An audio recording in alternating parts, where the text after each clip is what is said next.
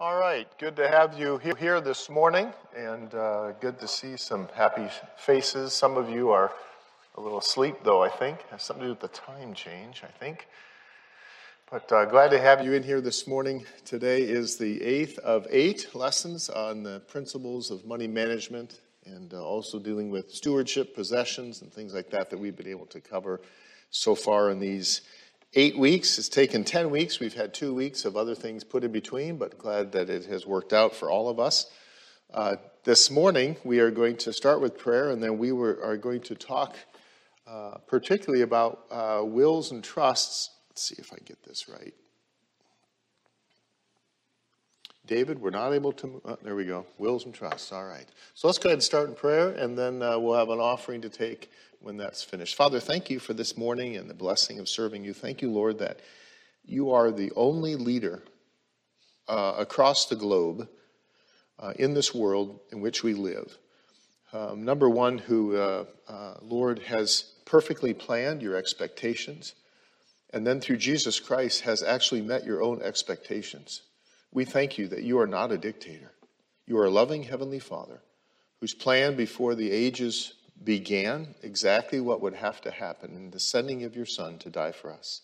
Thank you for that love. Thank you for your word and our language. Thank you for the truths that we can use today to help us and, uh, Lord, to direct us. Thank you for the power of the Holy Spirit as well as godly men and women who give us counsel.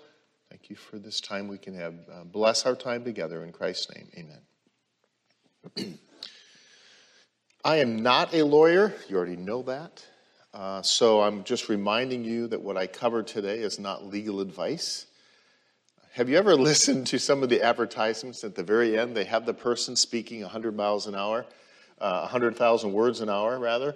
And uh, they, this, this thing is not. Going to be. I wish you'd, you know, slow it down. Let me actually hear what you just said, sir, because I missed everything. I wish I could talk that fast and just for the fun of it, give you some, you know, legal stuff that says I'm not a lawyer, I can't give legal advice or that the advice given here is not any better than the next guy, which I think it should be, or I'm not up here, you know, right? Uh, but I'm not going to do that either. Um, but I am not giving legal advice. I am giving information. And this information you can find online in books. You can, you can do your own will and trusts on your own. You can do all your legal documents on your own. Obviously, you need to do it according to state uh, laws, regulations, requirements. We'll talk about those a little bit. Uh, but what I'm sharing with you is what are wills? What is a will? What is a trust? What are power of attorney? What about power of attorney for healthcare? What are those things? How, do, how are they handled? What are some stipulations within the state of Alabama? Back about the first, probably, or second lesson we had, I actually remember walking it to show you. We talked about insurance, I think. We talked about some other things. We talked about a fire. And wouldn't it be nice to have thought through over here, if a fire happens here, which is months after uh, a decision you make, like getting insurance, will all of it be taken care of? So you take yourself into the future and the what ifs. If a fire were to take place and my, all of my possessions were lost, what do I wish I had in place? Well, I wish I had in place something, either a safe in the house, a safety deposit box at the bank, something like that to keep my important documents. I wish I had had a video of everything in my house, maybe done once a year. And that cassette or whatever it is that we have, that CD, DVD, is held somewhere off site just in case. I wish I had, you get the idea. So I'm going to do the same thing here. If you were to die in 30 days, what do you wish you'd set up? And then work your way back to reality of right now, what are some things that are important to do? A will, trust, power of attorney, power of attorney for healthcare, all really important things. I'll say it now and I'll say it at the end. I've been asked before, should I get a lawyer or do it myself? The question is really, it has to be, you have to look at yourself and say, are you slow going? Are you a procrastinator? Are you like, yeah, whatever? Folks, you need a lawyer, period. Don't take a chance because in 30 days, the Lord takes you home you will have wanted a document or documents that are totally ready and they're functional and they're state specific. And you can't have a half done will without a signature. It's as though you have no will. And then it goes to probate. If husband and wife have no will and you have children, dependents, without a will, you're going to allow the state to decide who cares for your kids. Is that really what you want? So, well, you know, they'll probably choose a grandparent. Great. But what if you have grandparents that don't like each other? Then what? I've seen that happen. They argue over the grandkids. You're going to split them up? State decides. Is that what you want? No. Look ahead. 30 days. If you had 30 days, what are you going to do right here? So if you're a procrastinator, I suggest you not doing your own will, trust, anything. Yeah, but it's going to cost me more. Yeah, but it will be done. If you are do it yourself, or fine. You can go online. There are two websites I'll provide for you. Um, you can pay money to, and it basically they ask you questions, and they provide for you a legal document valid in your state. But you have to be a do-it-yourselfer and get on it if you don't have one of these. Most, a lot of what I'm going to say today is going to be read. I'm not a guy that enjoys listening to a lecturer who reads the notes because I say, why don't you just give me the notes and I can go home in my pajamas and read this, okay? But today I want to be sure I get all the pieces of this puzzle and try to cover as much as I can. So I'll be doing more reading. In fact, there'll be a lot more text on the screen than we've seen in any of the other lessons because of it. All right? go, to, go with me to Proverbs 13 22, please. While you're looking for Proverbs 13 22, I want to remind you that oftentimes, in fact, you see it all over the Old Testament, the oldest son, the inheritance. We like to think that the oldest son got everything, but he really didn't, because if you look at the prodigal son, you will find that he asked for what was his. He gets some, the other son gets some. Um, so it wasn't that one got all of it. Now you may ask, what about the, the, the, the, the girls in the family? Well, honestly, they weren't as well cared for in the sake uh, situation of inheritance. But I won't, I won't take you to Numbers 27, but we had a number of daughters without any brothers. And they asked of Moses um, can we not have the inheritance that our brothers would have gotten? And what I really love reading about uh, in Numbers 27 1 is that Moses had no answer, so he went to the Lord, and the Lord said this Yes, they should get the inheritance. And then the Lord goes on to make a mandate. And by the way, if this happens again, other girls should get the inheritance. So we have no statement up front of this that Moses has. So he asked the Lord. The Lord says, yes, they should get it. And then the Lord said, and by the way, if this happens again, this is how it will be. The ladies, the sisters, whatever, or daughter, if there's one, gets the inheritance. In that, in that time frame, you had, just by sheer nature of what the Lord required, you had the legal situation laid out for you. Everyone knew this is how it happens. In our day and age, that's not the case. We don't have it that way, okay?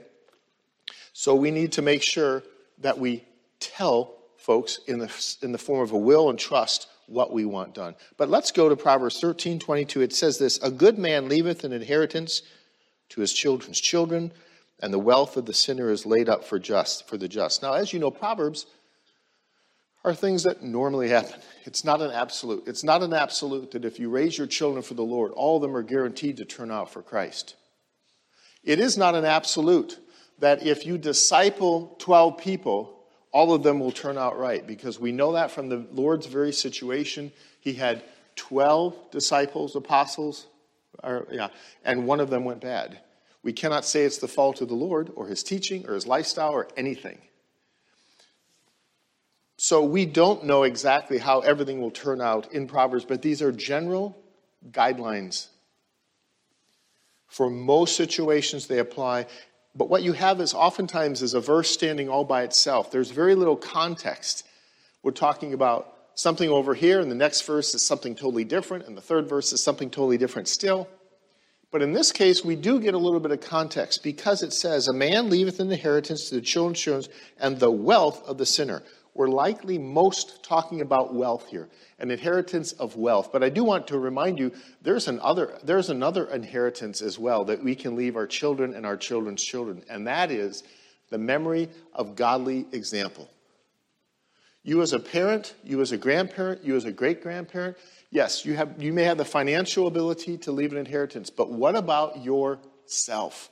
You're going to die and go on to glory someday, but what do they think of when they think of you? Have you left an inheritance of someone who's moral, a godly person, a loving person? All those. That is outside the context of this verse because it's likely talking simply here about money, but I'm just giving you the other facet. You can, if you have no money to give and leave, you can still leave something even more important a godly example. In this context, we're talking about wealth a good man leaveth an inheritance to his children's children. You can do that in a number of ways. I know a gentleman that was quite wealthy. He allowed he paid for his grandkids' education to a certain college. If they went to that college, they were fully covered. That's an interesting inheritance that was thought up ahead of time by this gentleman. What he did, he gave it in his lifetime, is what he ended up doing. but nonetheless, he's taking from his reserve and offering as an inheritance element to his grandkids. Interesting idea. Of course, in his lifetime, if the college went bad, he can change his choice of colleges. That's just fine. But thinking about not just your children, but your children's children. So there is something to be said about inheritance. You can, uh, someone said, give while you're living so you know where it's going. That's not a bad idea. Not wait till you die before you start giving out, and not giving out huge sums of money, but maybe a little bit to each of your children who are adults to see how are they going to use that money you can watch how they use that money now to decide how much of your money in the future are they going to get when you pass away. So, lots of interesting things to think about, but certainly a will and a trust in these other documents are exceptionally, exceptionally important. Uh, there we go. It really comes under the guidelines or the topic title of estate planning. There's wills, there's trust, there's a power of attorney, there's advanced healthcare directives, or power of attorney for healthcare is another word for that. Also, probate, which is the legal piece that validates the will and then processes it. Um, it validates that it's accurate, it validates that you have the right number of signatures. Each state will dictate how many signatures you have to have. It'll take a look at the document. And if you stapled it, it'll look to see if any of the page, if, if, it has been restapled. Because if it's been restapled, it may mean that someone has pulled a document out, inserted a new one in, and restapled it again. It looks at that kind of stuff to validate that will, the signatures and so on. That's probate. Um, so there's a lot of things that fall under estate planning. We're just going to cover some of the many, okay? I'm sorry. Actually, on this one, Dave, you may want to pull this close and We'll do it if you can, uh, yep, like that. So, some have asked me, what's the difference between a trust and a will? Do I need one? Do I need both? We'll talk a little bit here. Uh, a trust takes effect while you're alive. What you do is you create the trust, and then you place items that are in, uh, governed by the trust into them. And here's how you do that you, you retitle them. Like, for instance, your mortgage, your house rather, may be in the name of you and your wife. You will rename it, you'll, you'll retitle it that it is part of the trust. It's still both of yours. You still pay the mortgage on it. You still pay all the costs for everything, but it has the name of the trust within the title of the document, uh, within the, uh, like, whatever, uh, of the item, okay? So while you're living, you begin to add things to the trust that you built so that they fall under the guidance or guidelines of the trust. A will, however, takes effect at your death. It says, When I die, do this. There are wills, I have one of them, that really can engage your trust. Um, or, or there's another one that creates, I don't have this, it creates a trust at your death. Uh, a living trust will skip probate court. We'll talk about that. A will goes through probate court. A trust is harder to change. A will is easier to change. A lot of it has to do with how large these are. Uh, my will is two pages, my trust is 20 pages.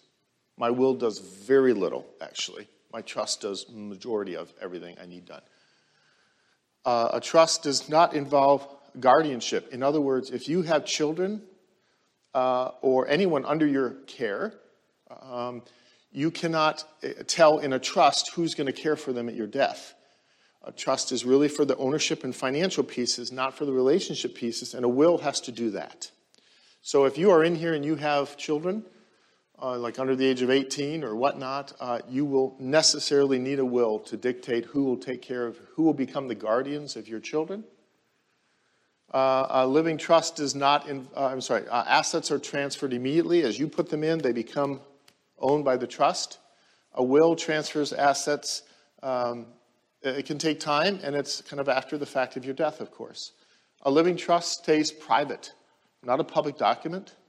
When you decide who is going to handle, the trustee is what they're called, who's going to be the trustee of your trust, when you die, they take over. They don't have to share any, anything with anybody. Your will is a public document, everyone can see everything in it. A trust can involve expensive fees. A will, it says, is affordable. That all depends, again, on whether you do it yourself or have an attorney do it. But obviously, the biggest thing is to have it done. That's the major, major important piece here. Okay? Um, it seems like this may put these two documents at odds with one another, but it's really not that. It's really not the case. They, they can work together or they can work separately. Whether you need one or the other is really dependent upon your personal situation. Okay? Um, let's look at the next one here. and this is where we get a lot of words, okay? I've tried to make them large enough, but a will or trust or both, there are certain advantages to each, but as you'll see later, they might operate best in tandem. Some people choose a trust over will because of the fact that trusts aren't subject to probate proceedings as long as all of your assets are held within. So you can begin to work on the trust, distribute money immediately. You don't need a court involved in any of those proceedings whatsoever. Uh, it is a valid document. Uh, the trustee that you've chosen, you may have already given them a copy of it, so they have it. And then subsequent trustees, if that person dies before um, they're able to take on the responsibility, you have a subsequent trustee. This means everything isn't out in the open. Your assets and financial records won't become public record. There's no court supervision needed. If disputes arise, that's really important. If you've got family members, oh, this is a tough one. If you've got family members that you know will fight, they want you, know, you just know that you said to one of them you can have the piano, and later you said you're going to have the piano. You told them you're not going to have the piano, and now they both want the piano. You're dead. You're not around. A trust, they have no there's nothing they can do about it. It's not a public document, and your trustee decides that, that the trust said they get it, so they get it. There's no court supervision. Uh, your, trust, your successor trustee will manage it all. Next slide here. Uh, a will is going to almost always be less expensive to prepare than a trust, and it's done when it's done. While your trust will change as your life goes on, you'll be adding and removing. As you sell things, they'll come out of the trust. As you buy things, you'll put them in the trust. This means the ongoing development of your trust will come with additional expenses. Not much, honestly. There's not much, but that is that's going to be the case. Because you manage your trust while you're still alive, you can continue to transfer your estate into your trust over time. However, anything you leave out will go into probate unless you arrange for them to go into your trust upon your death. By the way, you can do this. Part of your will can be, oh, by the way, anything not covered by my trust now goes into my trust. It's kind of like you're covering all your bases. You've got a safety net to do this. People sometimes choose a trust over will because you can make provisions to your trust for your estate if you become incapacitated. We'll talk about that. While your will cannot, unless you have a power of attorney, trusts typically are much more specific in these matters, however. With a will, you can name a guardian for your children, but with a trust, you can choose someone to manage the assets you've set aside for your children until they come of age. It's not unusual for a trust to say, when we die, we, don't, we, we want our, our items liquidated. For instance, I want my house sold. Boom. Now you have 250,000. But the trust can say, but unless my kids are 25, they don't get their share yet. Or unless they're 30, they don't get their percentage yet. So that you dictate. It, either of these, a will or trust, can take someone out of your inheritance line. You may have a, a child who is unsaved, who is living a life that you know if you gave them a large sum of money, it would go to things that are not good. And it is possible to keep someone out of a will by simply failing to name them. You would say child one, child two, child three, and child three, four's rather name is not in here. If you get a, uh, if you set up a will and uh, you're uh, you know you got two children and you like to have four, you don't have to name the future ones. You can just say and subsequent children, and then you can tell in the will, I want these my distributions divided equally.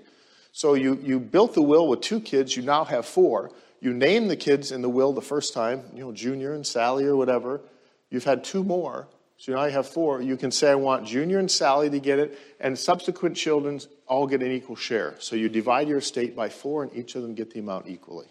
So that's how you can handle it so that every child, you don't have to be doing a brand new will every incident, okay?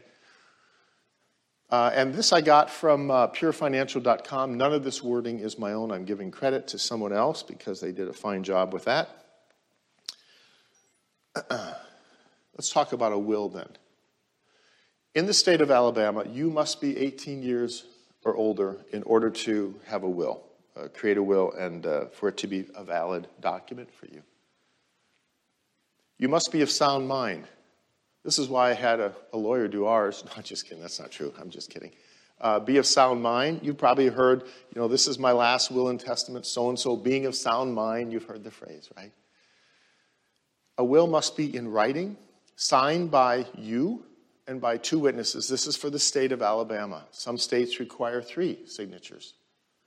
If the testator, that's you, is unable to physically sign his name or her name, he may direct another party to do it for them. This party may not be counted as one of the two required witnesses. So you'll get three people one where you um, cannot sign and they sign for you. Um, uh, and then the other two people are going to sign, they're going to have their name. Uh, the signature line, you're going to write in their name. I'm sorry, a regular line, you're going to write in their name. Signature line, they'll sign it, and then the address. If ever their address changes, in order to validate it through probate, which will, will be validated through probate, it's not a bad idea to just slip a document wherever you keep your will, slip a document in there that says, here's the current addresses of these people. It's always a good idea to make it easy for those after you pass away to validate these people that have signed your document. Each witness must be must either see the testator, you, sign the will, or be told by the testator that the signature on the will is his and must sign the will in the testator's presence and in the presence of the other witnesses. So theoretically, I could sign my document and bring in my signature guys later, but I'm going to validate and say, just let you know, guys, this is my signature. And then they will sign it. Will best practices. While a handwritten wills, wills are no less legal in most states, a typewritten one is far more preferred, particularly, no offense, but if you're a doctor and you have terrible handwriting. So get it typed out. Number each page of your will. In some states, you must initial each page of your will. Normally, it's a single line, small line at the bottom. Just signal, you just put your signature or quick little initials at the bottom of each page. And I mentioned this you cannot have staples removed. If you staple the pages, don't remove them. It will appear that someone altered your will and may void your will. It's always a good idea to keep a couple copies, maybe one at your house and one in a safe deposit box. But here again, if you're going to use a safe deposit box, you've got to think ahead. If I die, who will know where the key is? And you got to decide over here, okay, I'm going to give the key to so and so or whatever.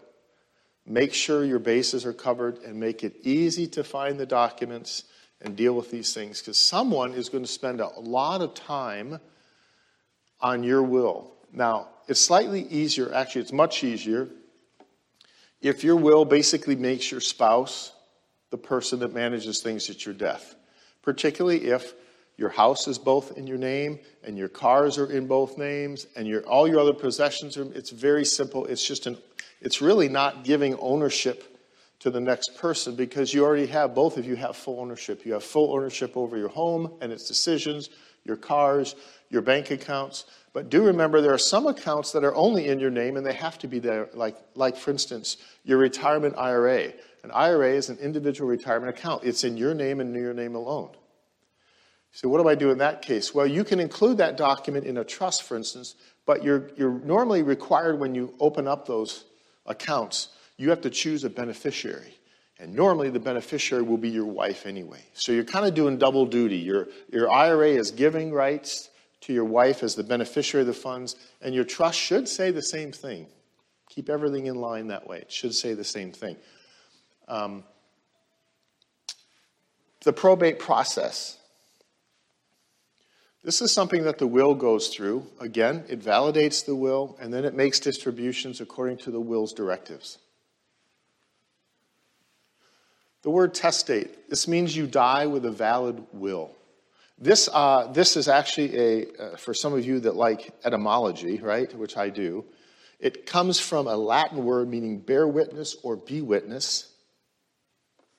So it means you die testate, you die with a valid will. People know what's going to happen to your possessions, what you want done with them. By the way, wills and, and uh, trusts are great because you can specify exactly, I want the grand piano to go to and give the name.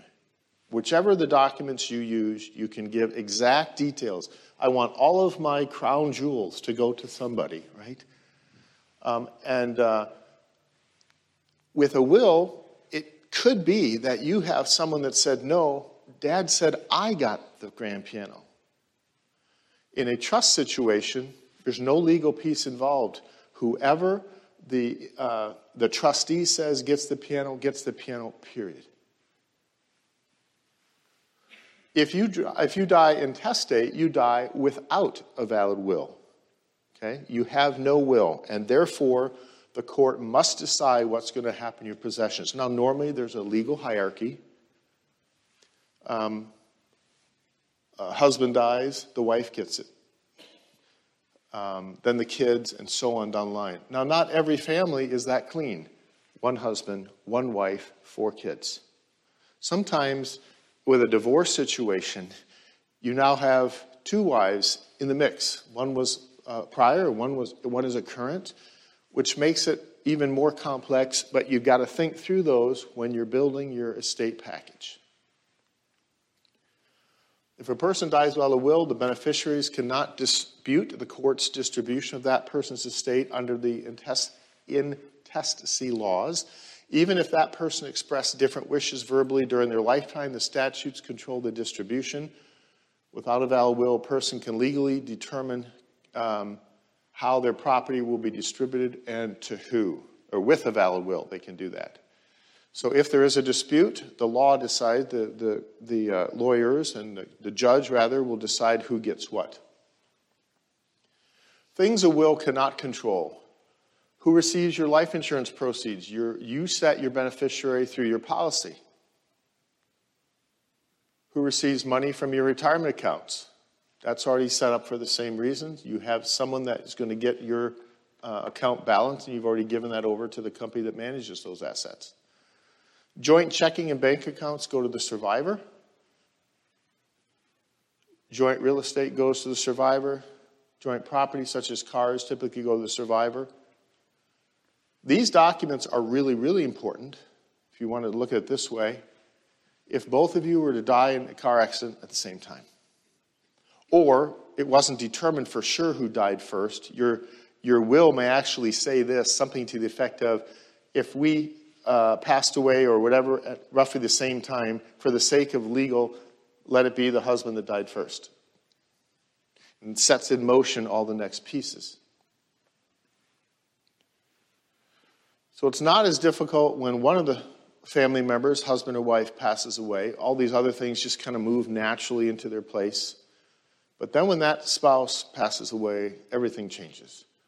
There are no joint accounts necessarily, or joint real estate, joint property. Now we move on to trust. This is the larger, typically the larger of the two documents. If you are using both, it will be.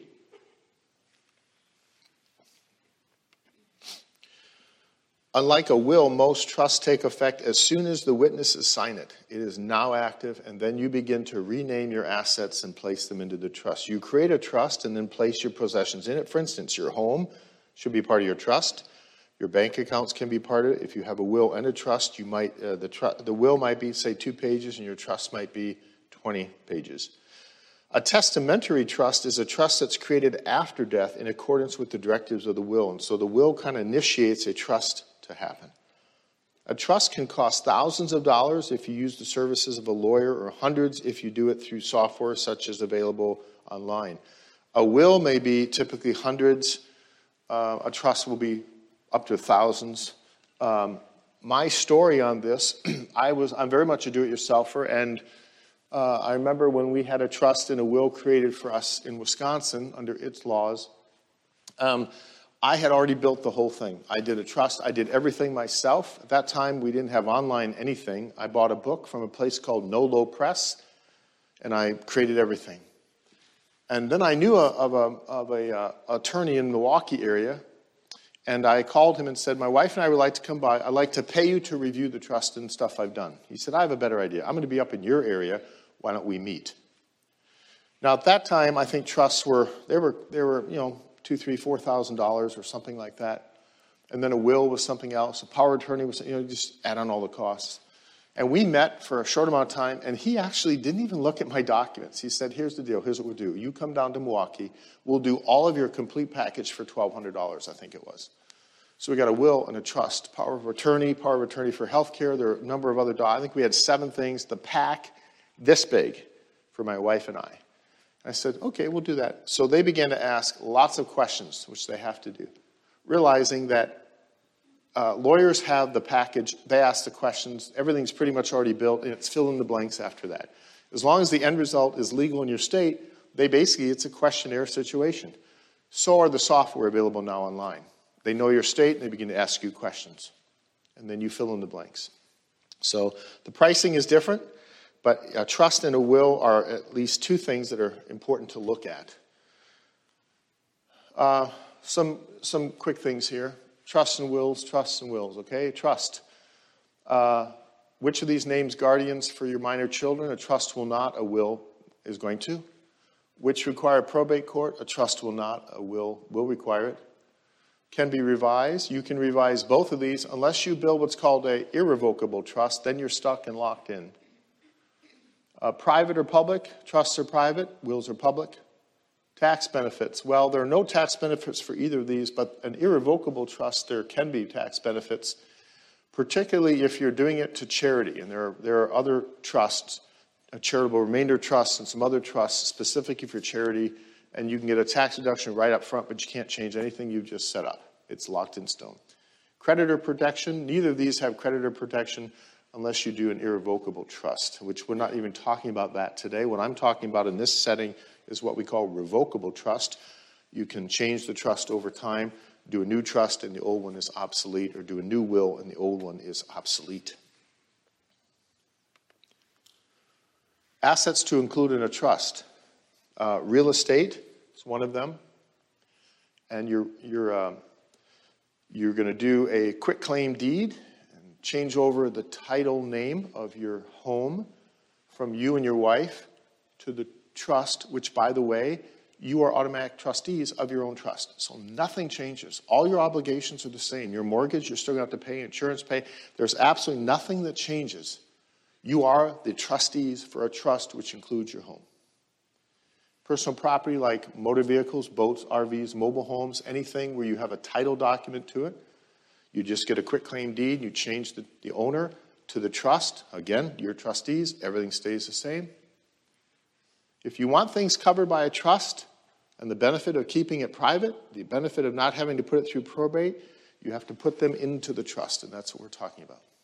Other personal property, like your, we, we call all household goods, right? In, in your trust, you may state something about all household goods. You're not going to name them. They have no, they have no title to them, but you can name them independently and do with them what you want. You say, all, all my household goods are in the trust. Well, remember the video you took way back over here? All that stuff is part of the trust now because you simply said it. Financial accounts typically have your assigned beneficiary listed with the institution, but you can certainly match them even though the institution will have your beneficiary, you can in your trust name the identical beneficiary as a recipient in the trust and you're good to go. There's no complication in that at all. Now, two other important documents. Something called a durable power of attorney. In your lifetime, you have known somebody that, say, through process of sickness, as in health, accident, as in a car accident, or something, has become incapacitated. They're unable, and the medical profession has said they're incapacitated. They've been certified incapacitated. You're in a coma or something. You cannot make medical decisions for yourself. You cannot make financial decisions for yourself. We have something initially called a durable power of attorney. Who will act for you when you are certified as incapacitated? We're talking about the payment of bills, which means you have to have accessibility to a checking account or debit card use. Without being illegal, you must be listed as the power of attorney for this person, and then it's all legal. They've already said if I'm incapacitated, this person will manage my affairs. Payment of bills, securing or paying debts, literally buying and selling homes or whatever, managing your business affairs.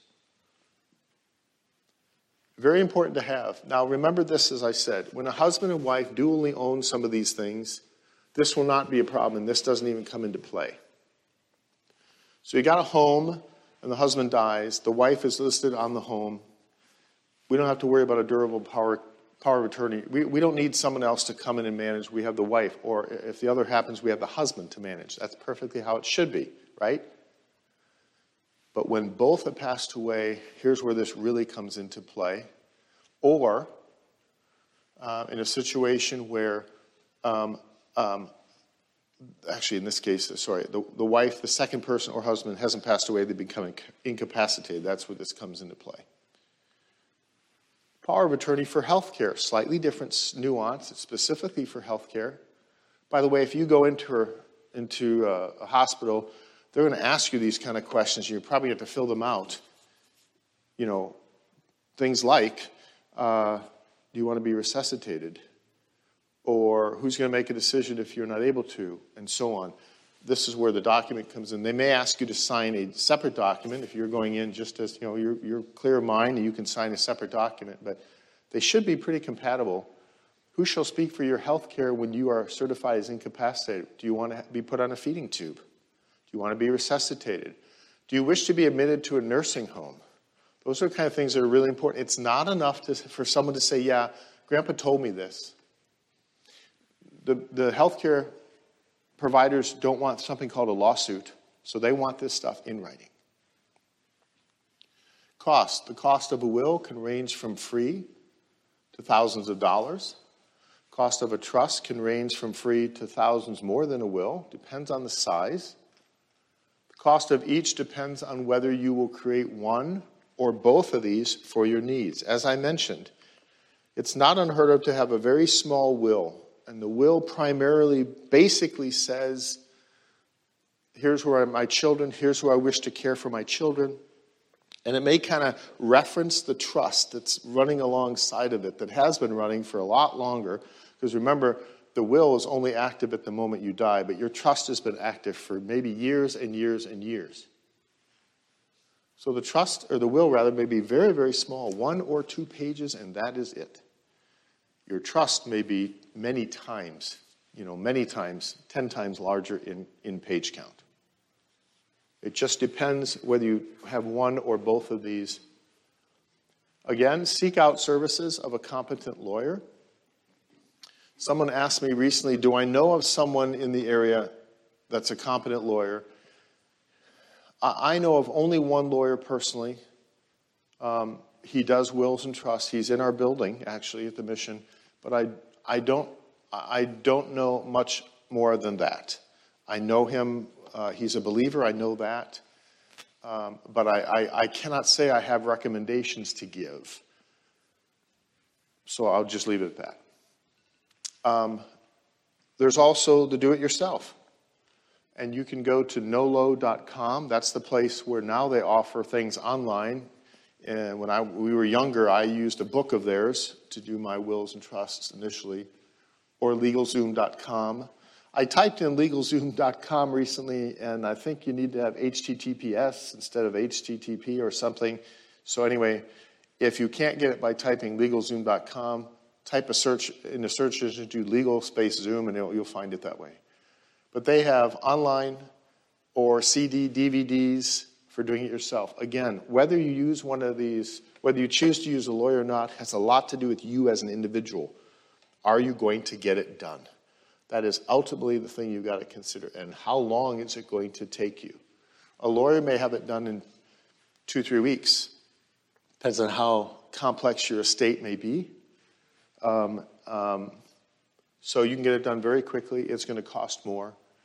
But if you're a do-it-yourselfer and don't mind sitting down, I'm going to sit down on this Saturday. I'm going to do as much as I can. I'm going to try to finish this thing. Well, then that might be you.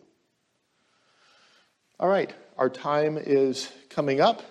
I would ask for questions, but this is the this is the one session I don't think I should do that with. I think I may get more difficult questions that I can answer, and certainly ones I probably can't answer within the time frame we have. Uh, it has been a pleasure to be here for eight weeks. Uh, I don't know uh, where this class will end up as far as what Dirk has next for here, but I'm sure he'll uh, choose a good uh, teacher, as we've seen in the past. But thank you very much for, for sticking with me on this. Uh, there is a, there is a funny um, show. It's called Car Talk. It's on NPR, and all they do is deal with car issues, and it's extremely funny and great. And they always end it with something like, Well, now you've totally wasted the last hour of your time. I hope you don't feel that way, but in humor, that's okay if you do. So let's close. Father, thank you for the time we've been able to spend together. And uh, Lord, we are blessed to know that your word speaks of these type of things and the needs that we have to think about future generations. And how are we helping them?